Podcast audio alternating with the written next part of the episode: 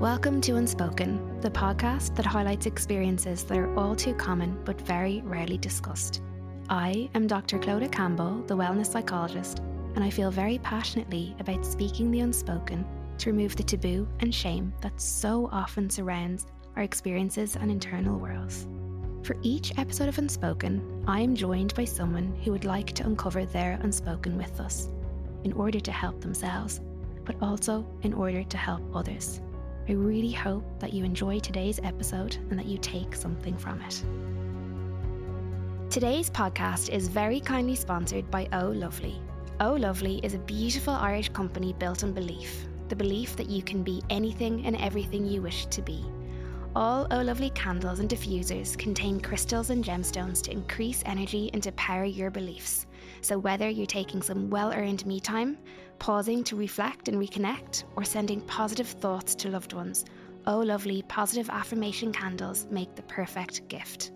Oh Lovely have very kindly offered unspoken listeners 20% off site wide when using code unspoken. Today I'm joined by Olivia, who has very bravely agreed to share her unspoken with us. During our conversation, Olivia speaks to me about her problematic drinking and the impact it had on her life, on her relationships, and on the way she viewed herself. Olivia, welcome to Unspoken. Thank you so much for joining me today. And where I'd love to begin is to go right back to where your Unspoken began for you. Okay, so um, I started drinking alcohol when I was 15. Well, I actually had three vodkas when I was 14, but actually started it fully when I was 15. I was in junior cert. Um, yeah, so like drinking with friends at the weekend, uh, I suppose like naggins of vodka and um, uh, those pop drinks, um, mm. yeah, alco pops. Uh, so started then, and like it was never, it was always kind of about fun and sociability, and it was quite light back then. Um, I went to university um, up in Northern Ireland and went on my own. I was only seventeen. Wow, going up. so young. Yeah, so young, like an actual baby. Yeah, yeah. So went up at seventeen, graduated at twenty, and like that. So going from like I'm from a really small village. Um, like there was five girls in my primary school class, and like then uh, so going up uh, to the north of Ireland was kind of very overwhelming. So I suppose I met a lot of really good crack people up there. They were big into booze and I found my tribe. There's still a lot of my great friends. So yeah, so uh, we went out like a few nights a week. Um, so that's it was again it was all very light. Uh, went um, my kind of early 20s so i finished at 20 came moved down to dublin um, worked um, in like kind of caring professions. And again so my social life was really really important. We kind of lived for the weekends me and all my friends and it was all about having a good time connecting having the best crack we could and it mm. always revolved around alcohol. So um, yeah so kind of my mid 20s then um, i went to australia again lots of booze and lots of fun nights out. You know, again, quite light. Um, started to get a, li- a few little physical. Uh, symptoms then I got like bad reflux, but that was I, I looking back now that was sheer alcohol. Um, and then mo- uh, came back from Australia and moved to England to do a master's. Again, the kind of you know, small town girl going into the big smoke, um, feeling really, really vulnerable. And alcohol wasn't really a problem over there because I didn't have the friendships. So the okay. alcohol was always something I did around my friends. Like I have a really, really wide uh, friendship circle, and it was always brunches and twenty firsts and thirtieths, and then weddings and nights out and christenings and all these kind of stuff. Mm. So it was never. I was never drinking by myself in the morning. I was never uh, drinking to cope. I was always drinking with my friends for a reason. You and know, if you go back to those early days, you know, in your teens and even in your early twenties, what did alcohol do for you? What was it like you know, going on those nights out and having alcohol there? Yeah. So I was, I, as I reflect back now, I had a social anxiety. I'd say every human on earth probably does, but it felt very intense to be me. So it felt uh, like I was very shy. So going into a room full of people who appeared to be more confident than me, alcohol was just, it was kind of like an elixir. Like I drank it and I became the person that I was on the inside, but just didn't have the confidence to portray on the outside. So it really, like it really, really helped me. You know, it helped me to become social. It helped me to become the person who I was on the inside. Um, and it just, it was a real uh, crutch, I suppose. Yeah. Yeah. So it really gave you something. Absolutely. Absolutely. And I think it would be uh, remiss of me to say that it didn't because it absolutely did. It was great when it was great.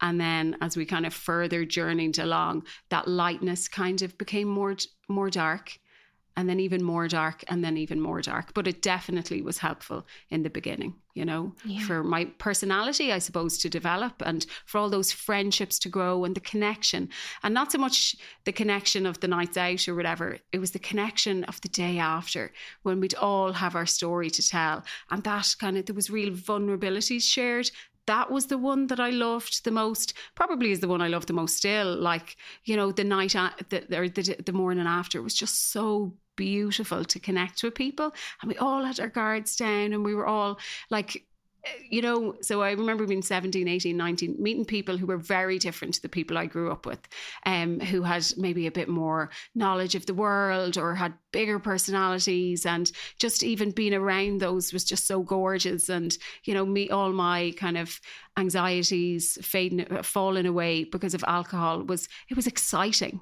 You know, mm-hmm. it really, really was. And I'm sure people listening will really be able to relate to that. You know, that first sip of alcohol when you're feeling a bit nervous, yeah. a bit anxious, and suddenly I know I've been in that situation before where I feel calmer having yeah. that first sip of alcohol. So I'm sure that's something that lots of people will relate to. Absolutely. Yeah. For me, I loved three sips. Three sips felt gorgeous. Like one, two, and like the uh, rush of blood to your face, that kind of euphoria, the dopamine. Like it just felt like there was loads going on, mm. and the mm. excitement of what would happen on a night out. Yeah. You know, yeah. it just it felt very. Um, it just felt kind of euphoric nearly. Okay. Yeah. Yeah. And when did that start to to change for you? Yeah, so I came back from Australia. Uh, sorry, so came back from England actually, and I was 26 at the time. I'd put on a lot of weight over there, um, and a, a lot of my friends had moved on so they'd got boyfriends or they'd moved abroad or whatever. And i came back and got a job but wasn't really feeling me. Got a job that i uh, love and i, I still work in that area. Um, but so i was i was lonely um, I was depressed. I definitely think now I was depressed. I know my parents would have worried about me at that time. and mm-hmm. um, they would have told me since that that my mood was very low. And then, like, I was going out every weekend. So every Friday, th- probably Thursday, Friday, Saturday. And I was really I was really looking for love because I hadn't really been in a relationship before that. Um, and I was looking to connect with somebody. I was looking to share my life with somebody, mm. and that wasn't happening. And, you know, so that was 26, 27, 28.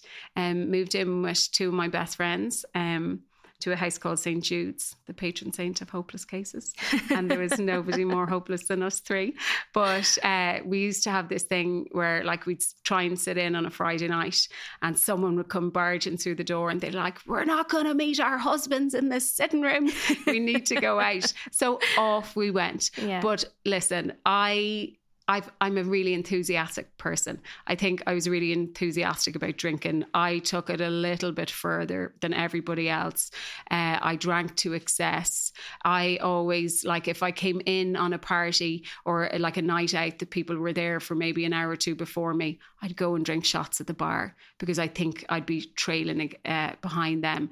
And I never, ever, ever knew the cutoff point. So I never knew the one that was one too many. Mm. I used to a saying, know the one that's one too many and make it a double. Like, and that's when the problem started. So, like, I never, you know, I know people who say, oh, that's my one. That's that's Yeah. the one. I know when to go home. I never knew when to go home. I used to set the alarm on my phone to say go home, and then again go home. But I never took my own advice. I never went home. I just I was always there till till the bitter end. You know, and I know now that I drink really fast. Like I drink coffee really fast. I drink water really fast, mm. and I drank alcohol really really fast.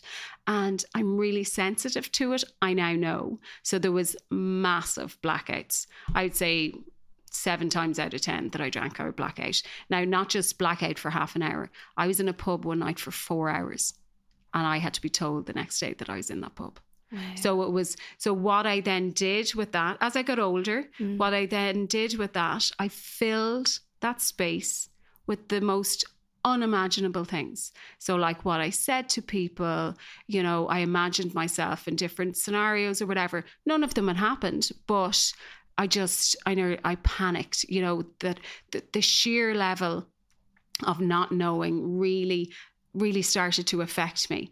So that was a very, very dark time, kind of those uh, late 20s. I met my husband when I was 28. Um, he is a mannerly drinker. So he uh, definitely kind of calmed me in so many ways. But drinking, because he, like we could often uh, have a bottle of wine together and it would never reach blackout. It would never, it was always very civil. Yeah. Whereas when, because he's a very civil person, you know, whereas when I'd go out with the rest of my friends, it would just be wild. And I incited a lot of that wildness. I won't deny that. Like I was like, right, let's do shots, all that kind of stuff. So, um, yeah, I got married, had kids again. Uh, so was drink the drinking kind of c- calmed down a little bit after that. But so it calmed down, but the repercussions became worse. So the guilt, the dread, the anxiety, the utter sheer self loathing when I woke up and I couldn't remember anything. I would literally, I was so hard on myself. It just felt so horrific to be in my body with mm. alcohol at the same time. So the mm. hangovers were absolutely horrific, nothing short of it. So, you know, I would have intrusive thoughts, I would have like hallucinations, all these really, really, really negative things. I could lay in bed for like 10 hours with sheer dread. Like mm. one day I looked into the wall for eight hours with pure panic. And it just, you know, I know this sounds kind of ridiculous, but I never, it never actually occurred to me to give up alcohol in during all that time. Hmm. And I know my husband used to always say to me, if I had hangovers like you, I'd never drink, but I couldn't hear it because I'd nobody around me to go, oh, she doesn't drink and she's actually grand. Hmm. But there was nobody. There was no role models. There was nobody that I could aspire to be, look up to. I drank like everybody else hmm. that I know. A little bit more excessive, mind you, but everybody else. And if you looked in at my life, it was really functional. Like I have a gorgeous relationship with my husband. I have lovely kids. I have a great job. My family are beautiful, you know, really supportive. Like nothing was wrong. Except you'd wake up on the Sunday and you would just have the fear that everybody talks about, but it The sounds like it was fear. multiplied by 100. multiplied by a million. It, that's Yeah. how, how it felt on the inside. I think even the physicality of my bedroom changed on those on those days. Like mm. just this, the, it smelled different. Everything about it was dread and like literally. So that I would open my eyes and maybe blackness would be there, but I would say, "Oh my God, what did I do? What did I do? who did I talk to? What happened? You know, just those first few seconds of opening, pure dread. So And you then- would black out, but that wouldn't necessarily mean that you'd go fall asleep in a corner. You would still be up partying, but you wouldn't remember. just wouldn't remember. the next so whatever was going on in my brain, I wasn't uh, recording memories. Yeah. Yeah, so the memories had stopped. So oftentimes I'd be put to bed. Like I was put to bed a couple of times Mm. as a 37 year old woman, and that kind of led to the beginning of the end. Yeah, Okay. yeah. And during those years, can you recall some of the things that you did during those blackouts that Yeah. you carry shame over? Is Oh. that okay to ask? Yeah, how long have you got? oh, I'd I'd say I have a hundred. The two that kind of come to mind the most, and they're the two that um, probably led to me giving up alcohol. Um, in the end, was one. Um, my husband's grandfather died, and we went down to the funeral. And um, I was on a diet at the time, so I hadn't eaten much. And uh, uh, so after the funeral, we went to a hotel, and I had three glasses of wine and a couple of gins. And I ended up talking absolute dirt to his family and saying things that were completely ridiculous. But when it came, it was about four o'clock in the afternoon when we uh, went home and I snuck wine into the car while my sober, grieving husband drove us drove me home, and I put it into the coffee cup beside me. Now I can't remember that journey home, and um, seemingly my mother, who was minding our very young kids at the time, brought me into bed and put me to bed. And she was so gracious and so gorgeous to me the next day. Um, because so that was about maybe five o'clock, and I woke up that night at nine o'clock. Mm. Um, I didn't know how the kids got to bed, but obviously he put them to bed. And the sheer dread that I felt in that moment, so it was pure panic. Mm. I was like, mm. how did I end up here? What happened? I was at a funeral. I can't remember anything after that. So, I mean, sheer panic. So, our um, upstairs is like a converted attic, and we have a walk in wardrobe. And I walked into that. I grabbed my phone. I sat in the cupboard part of it, and I apps like I was, I was hysterical. And I rang my brother, my younger brother, and um, I was like, I have a serious problem with alcohol him and it's making me do all these things and I don't know what to do. Where do I go with this? And he was like, It's okay. Just get back into bed. You're going to be fine. You need to go back to sleep and you're going to wake up tomorrow and it's going to be fine. So uh, I was still hysterically crying in the cupboard and my husband came in and he was like, What are you doing? And he was like, Come on, get to bed. You're fine. Okay. And then the next morning, again, I woke up with that feeling of, I am disgusting. How could I do this? I am the worst person in the world. There is nobody more horrific than me. And I turned over into the bed and I was like, I'm so sorry. And um, do you want a divorce? And he said to me, he got up out of the bed and he goes, You know what's worse than the drinking? He said, this pathetic behavior. And he is the most gorgeous man on earth.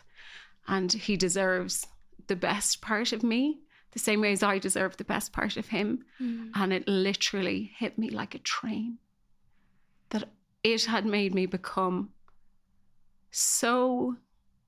It, it, it made me misrepresent myself in the most catastrophic way that my husband was forced to say that to me. He has never spoken to me like that since mm. or before. He's just the most gorgeous, gentle soul. And was he angry in that moment? Yeah.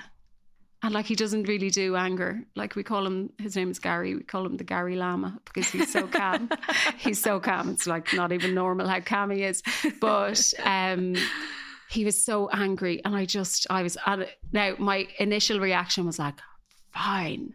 But then mm. as the day went on, I went, he actually has a big, big point. Why was he angry? Because it was pathetic. It really was. Because he had to drive me home while I snuck red wine. I was pretending that I wasn't drinking. Mm. And he was driving me home to our children while I got drunk at his granddad's funeral. It's like I, I have a, a tendency to be really hard on myself. You know, I can hear that. Yes. Um, and I don't know, he just he was angry because it was it was awful behavior, you know.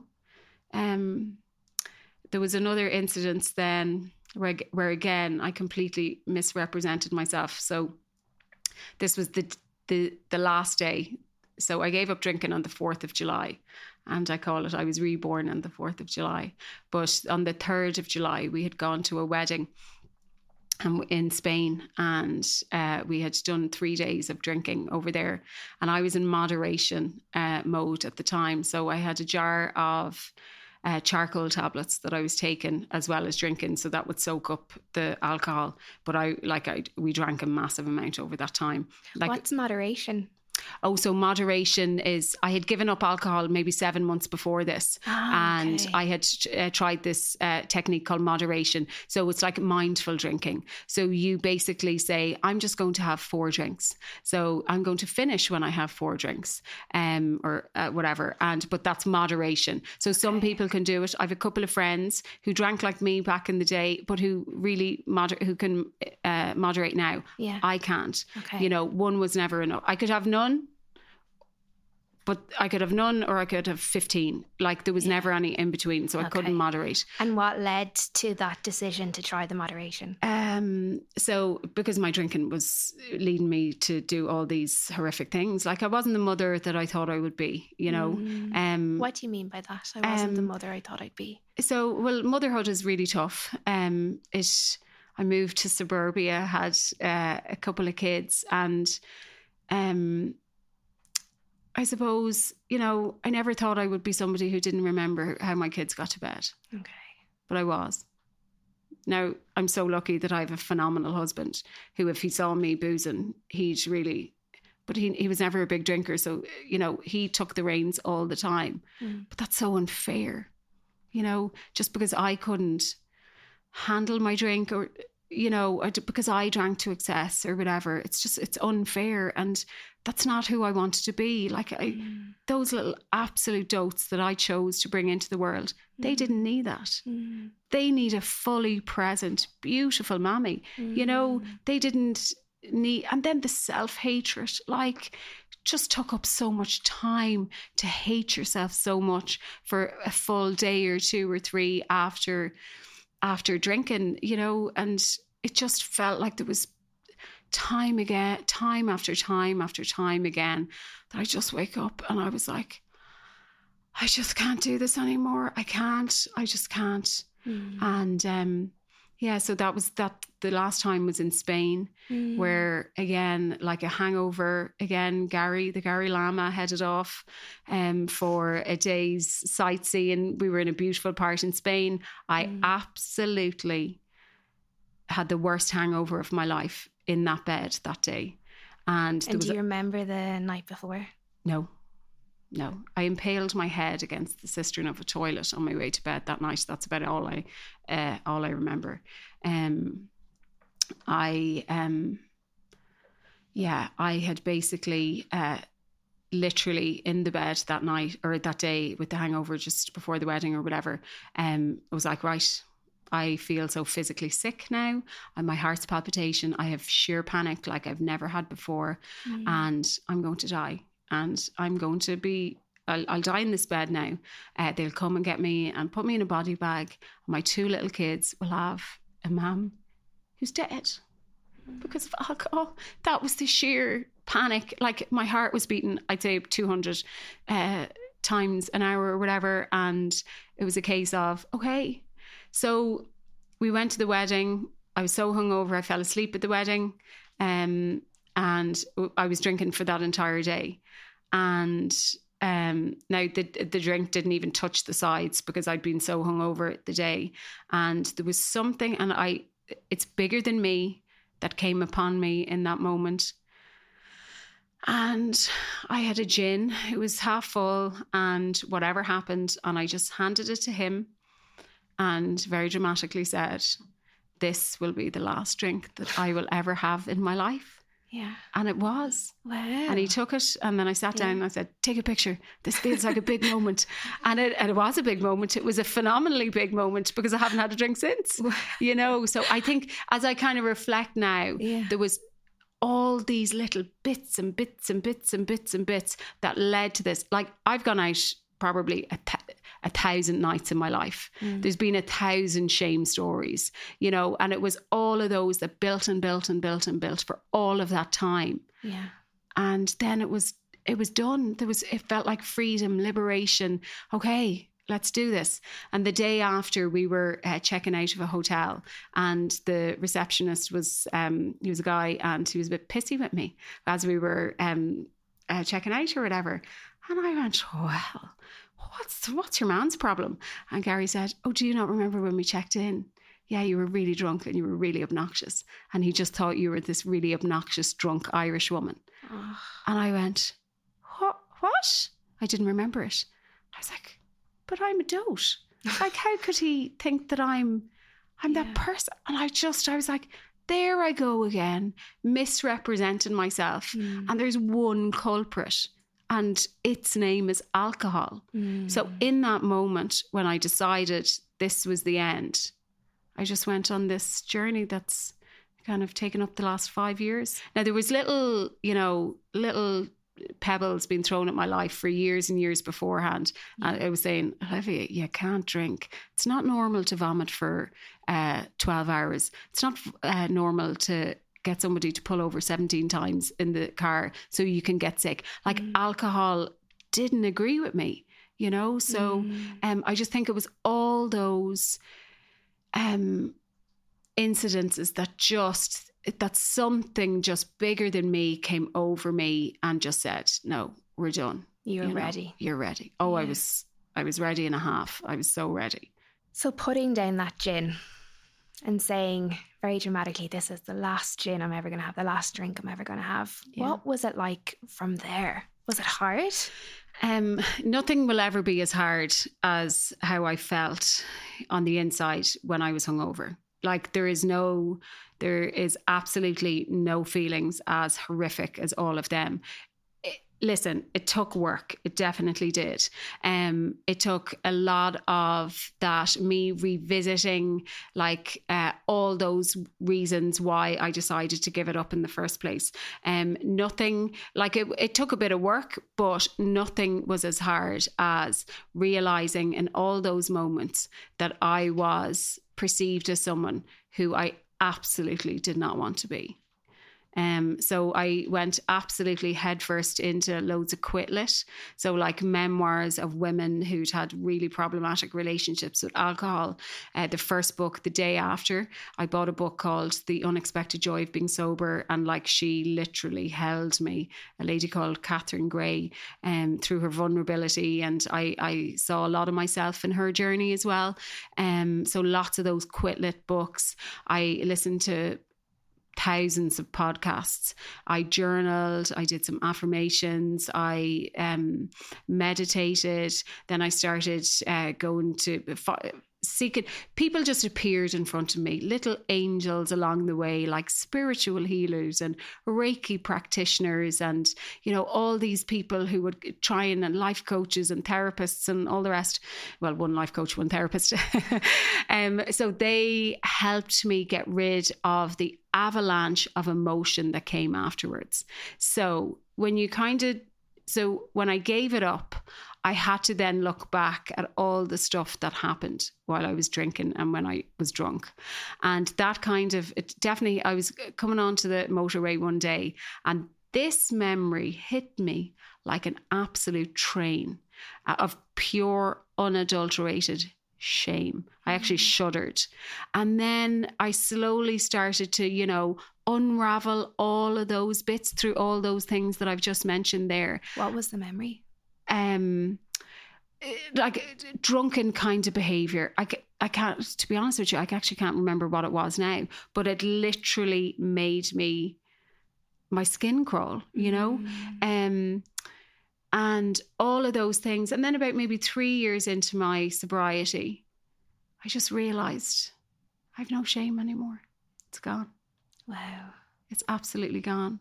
And to have the peace and the serenity and the vitality and the passion and the motivation that I have now Mm. in comparison to the shame, the self loathing, the guilt, the regret.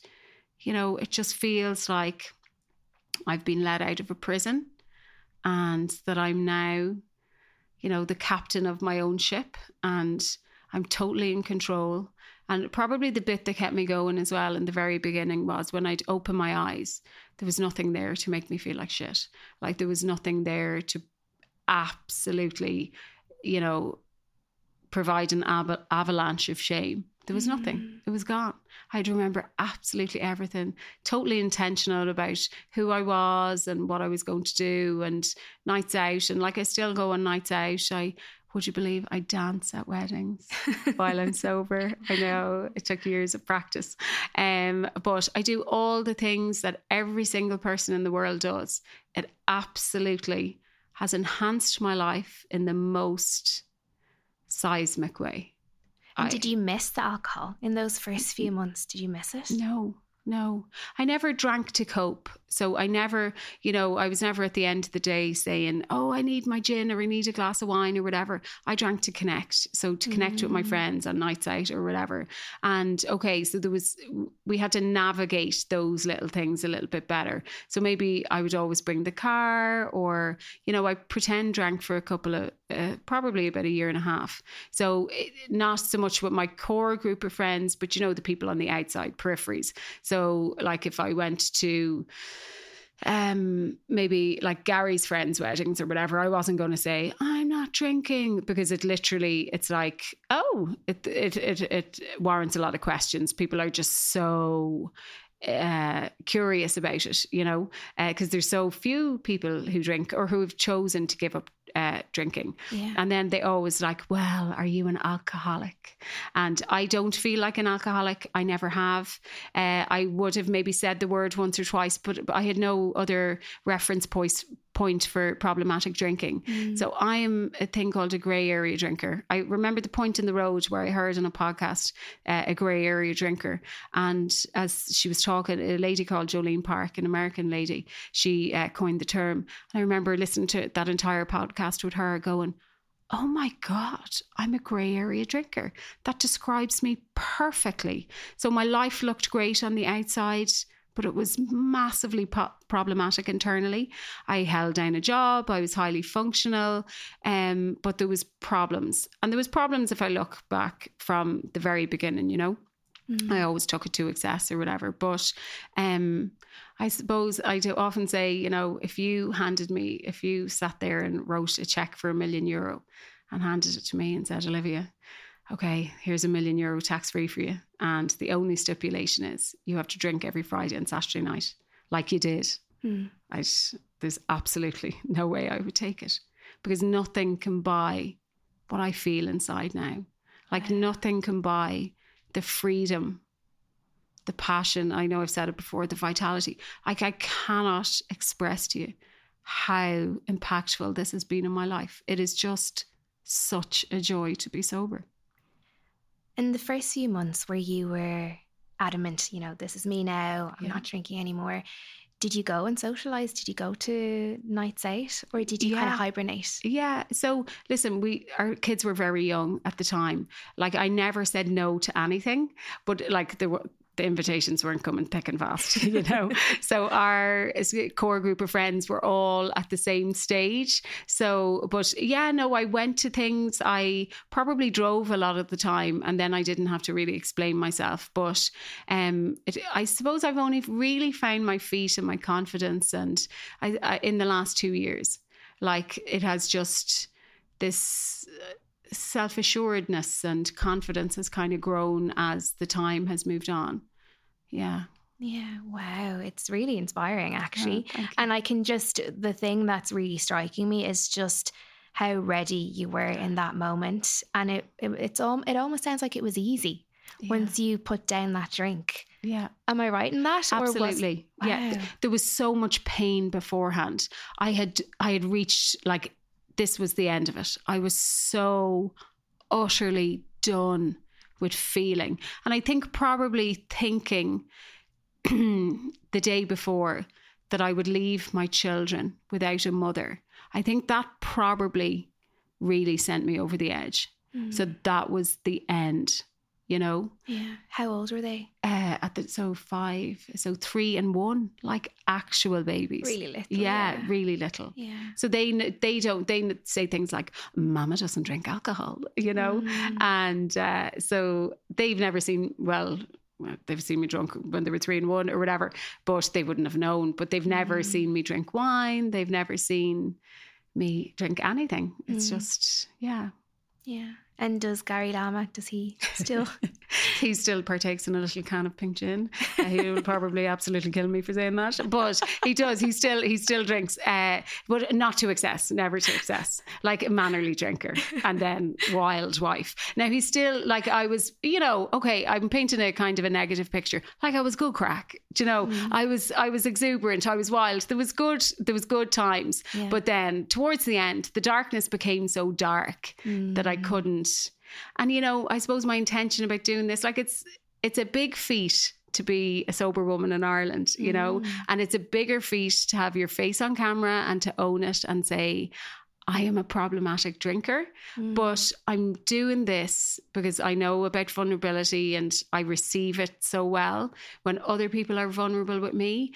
But I've got so much inspiration and so much light from others. Yeah. I just want to maybe maybe it sounds naive, but I want to pass a little bit of light on to people because I know there's people walking the dog or making the bed or driving the car to work who know in their heart of hearts that their drinking is problematic. Mm. They mightn't be an alcoholic, like they mightn't be hiding naggins of vodka in the cistern, mm. but are they living 100% to their potential? Mm. I wasn't.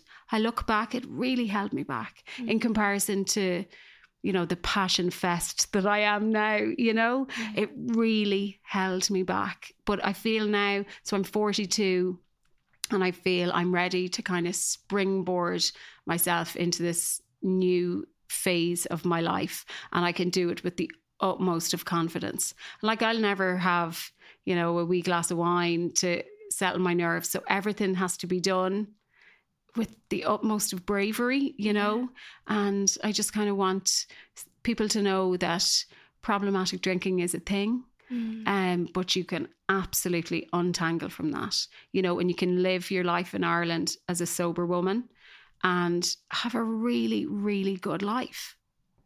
In those moments now where you are feeling really anxious or really nervous and you know you just have to go in and do it, what do you do to get through that when previously you would have reached for a glass of wine? Yeah, so so I breathe and I center myself mm. and I uh, call on a few little a- affirmations and little bits and I call for a, I sometimes call for a power bigger than me mm. you know and say fill me with what I need to be filled with to conquer this day or to achieve what I want to achieve or you know it's yeah. just it's that kind of grounding thing.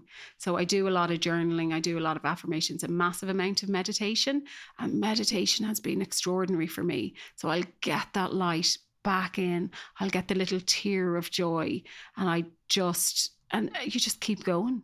So you've said a couple of times that it actually it's quite hard to be a sober woman in ireland. How was it received by people when you shared with them that you had stopped drinking um, yeah, so more often than not, they would have said things like, You, you were grand. You were just good crack. What are you talking about? You're absolutely fine. Mm. Um, they would never have seen it as a problem. Um, I suppose they would have seen me maybe at the beginning of the night and the end of the night. Um, they didn't feel the feelings that were going on inside. So they didn't maybe have the blackouts or, you know, the waking up in the morning, not remembering anything, or they would never have like the friends. I suppose the truest person who saw the most of it was Gary or whatever. Um, and he would agree that it, it was problematic, uh, that I literally um, it it it was very very tough for me. Um, but yeah, the the I even got it like two weeks ago. I met two of my university friends, and they, you know, uh, I, we were chatting about it or whatever, my not drinking, and they were like, "Well, you actually weren't that bad," and I was like, "Well, I actually was." Mm. You know, just it looked, and I suppose that's one of the things about grey area drinking. It looks like you're doing great, and it looks like there's not a problem, but inter- internally there is. Okay. You know, so yeah. yeah. And did anyone fall away from your life? Not really. Not really, to be honest. Now we've changed. Now there was a couple of things I wasn't invited to. Uh, because they were big drinking occasions, and listen, that pinched. You know, that yeah. did that did hurt um, at the time. Uh, but you know, if they were going to maybe have to face me sober, sober Mary in the corner, uh, it mightn't have gone down too well. Um, but we've I've had to a lot of my friendships we've had to just um redefine what we do. So like it maybe it's not like I can't I can't stay up past 10 o'clock. So it'll be like a brunch or um a lunch or like a, a night away or whatever. It's it's redefined, but I'm still good fun. I'm still exactly who I always was. I just don't have oh the exhaustion and the loathing and all the really negative things but i'm everything i always was. Like i've worked really hard on being that person. Mm. like i will take things maybe a little uh, more over the top. Like i i turn into i turn on show pony mode. And you know because i went to a hen a couple of years ago and uh, actually one of the girl the hen her sister came up and she goes oh my god I think Olivia's back in the sauce. She's over there dancing like a lunatic. She must be drunk, but I wasn't because I knew I had to kind of up level. Okay. For people not to think, oh, sober is boring, sober is dry, sober. So I'm kind of trying to counteract that all the time. Yeah. That I'm not dry, I'm not boring, I'm still the same old me, but I just don't drink. I think it's really interesting what you said there in that putting on that show pony front. Okay.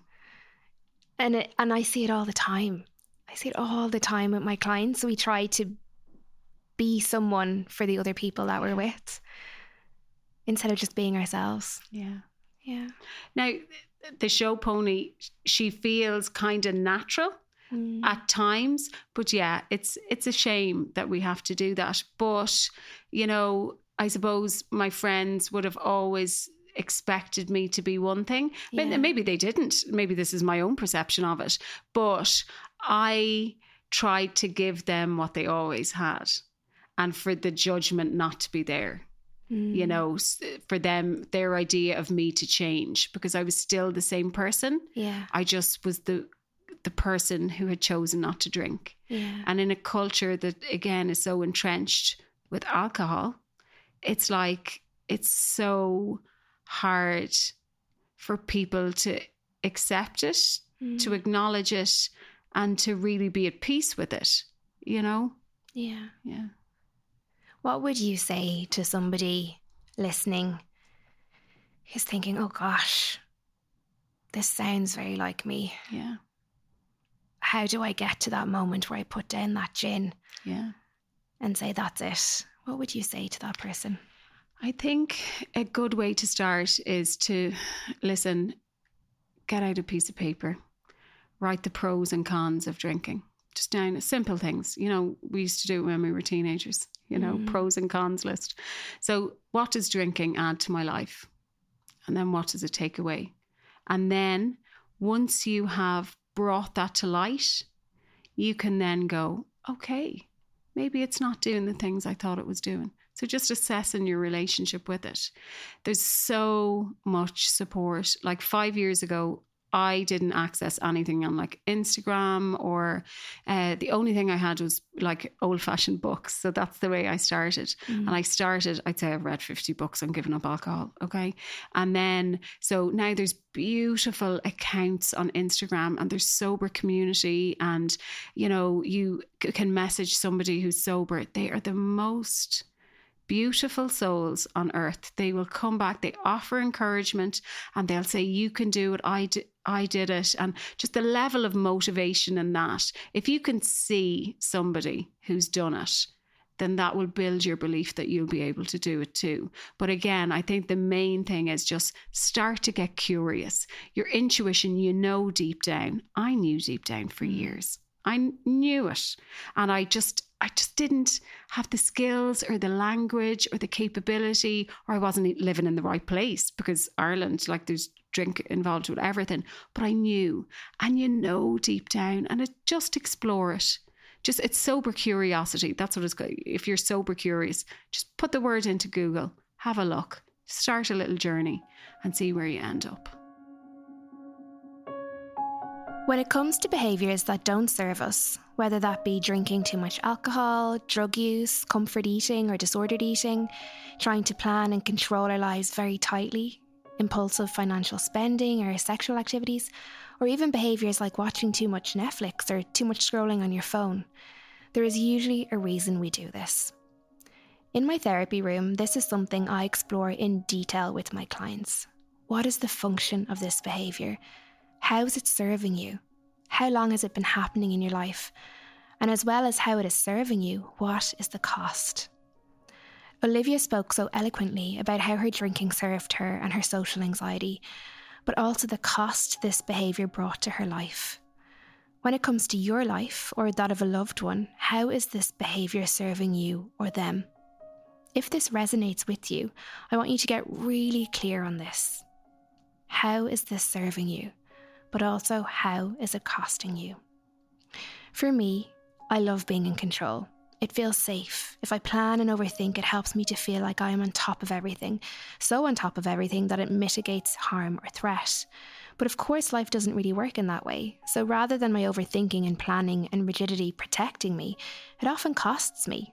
It costs me being present with my family, it costs me peace of mind, it costs me connection in my life, it costs me happiness and joy in living in the moment. This is something I've been aware of in my life for a very long time, and so I can now loosen control. I can now let go. I can now relax into things.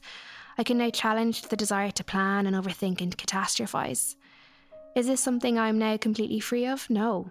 Will this desire to be in control ever fully leave me? Probably not. It's been a lifetime in the making, and it has served me well. But what I do know is that now this is something that I can manage and that I can work with, especially when I start to slip back into old habits or into trying to hold on to things so tightly when I'm feeling vulnerable or tired or scared or anxious. So let me ask you again how is your unhelpful or problematic behaviour serving you? But also, what is it costing you? When it comes to building this awareness, which is exactly what exploring this in my therapy room with my clients does, it can be really helpful to grab a piece of paper and a pen and to journal I talk about it all the time, but journaling helps us to reflect and to build knowledge and understanding of our emotions, our thoughts, our feelings, and in turn our behaviours and unhelpful patterns or thinking styles, all of which will go a long way in helping you to grow your awareness of the problematic or unhelpful things you do or the habits that you have. So grab your pen and paper and consider this. With the problematic or unhelpful things, are you trying to numb or avoid your feelings? Are you trying to feel a sense of safety or security or control? Are you trying to comfort or self soothe? Are you trying to distract yourself or occupy your mind? Are you seeking a thrill? Why are you doing these things? How are they serving you? What is the function? So start writing, start building this awareness, start exploring this, whether at home with your journal, whether with a friend or loved one, or whether in therapy. With awareness comes change, and perhaps you're ready to start that process now. If so, and if you're curious, look to in the show notes of today's episode, where I have shared resources I think will really benefit you. And if you are indeed engaging in this behaviour to comfort yourself, soothe, or because you're trying to cling tightly onto control, revisit the end of season one, episode four of Unspoken, where I share a beautiful inner child exercise that you can practice along with me and that I hope benefits you as much as it does my beautiful clients. I'll see you next week for another episode of Unspoken. Between now and then, look after yourself. Thank you so much for listening to Unspoken with me, Dr. Clodagh Campbell, the wellness psychologist. Be sure to like, subscribe, and follow me at The Wellness Psychologist on Instagram if you would like to hear more. If you identified with this topic, make sure to check out the show notes where I have listed related resources for you. I hope you find them beneficial.